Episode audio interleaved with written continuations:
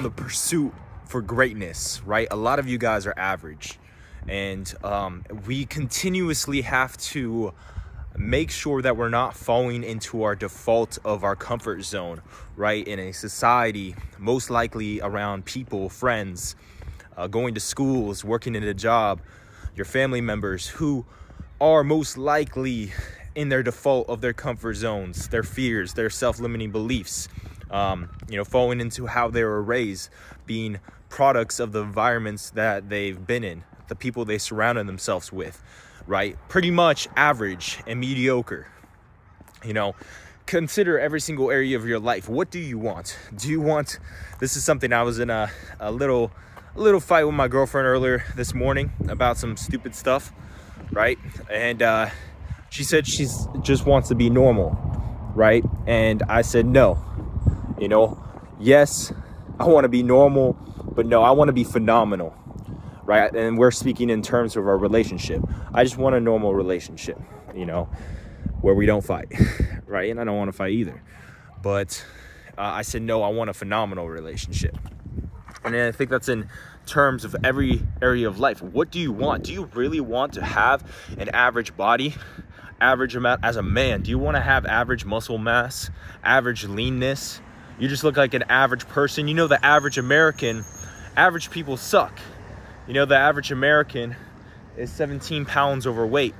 The average American can't see their abs, doesn't have their veins popping, doesn't have big, you know, good muscle mass. The average American reads less than two books a year. The average American has less than $1,000 in their savings account, right? Average, mediocre is not what we want in any area of life. We're called to be ripped, rich, and rare in every single facet of our lives, right? So if you look at your financial situation, your business, are you just striving to be average and mediocre, or do you want to be phenomenal? Do you want to be great?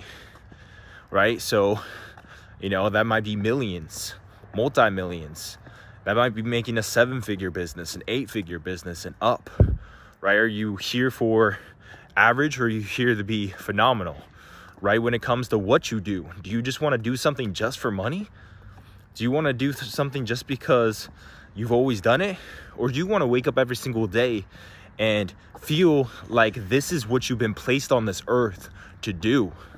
Ultimately, been placed on this earth to with a mission to fulfill right? Would you rather feel like that? And when it comes to your fitness, going for phenomenal. When it goes uh, comes to your business, going for phenomenal. And when it comes to your financial, going for phenomenal. When it goes to your your relationships, not only with your woman, your girlfriend, your wife, your kids, your future kids, but your your your friends, your family, your mother, your father, your your brothers, the just in in every single interaction you have with your your your people, the people you have communications with.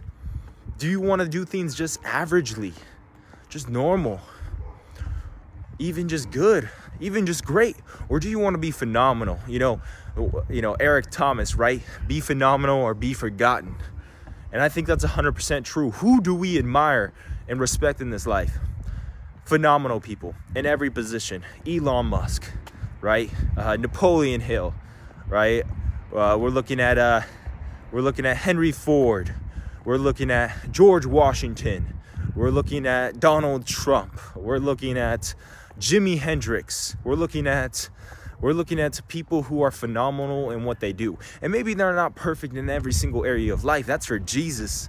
That's for God, right? But we want to be phenomenal in what we do. One thing, right? Be phenomenal in that one thing. Michael Jordan, Kobe Bryant, LeBron James. Be phenomenal in your craft, right? But also every single area of life your fitness, your health, your mindset, your mental health, your disciplines, everything, right?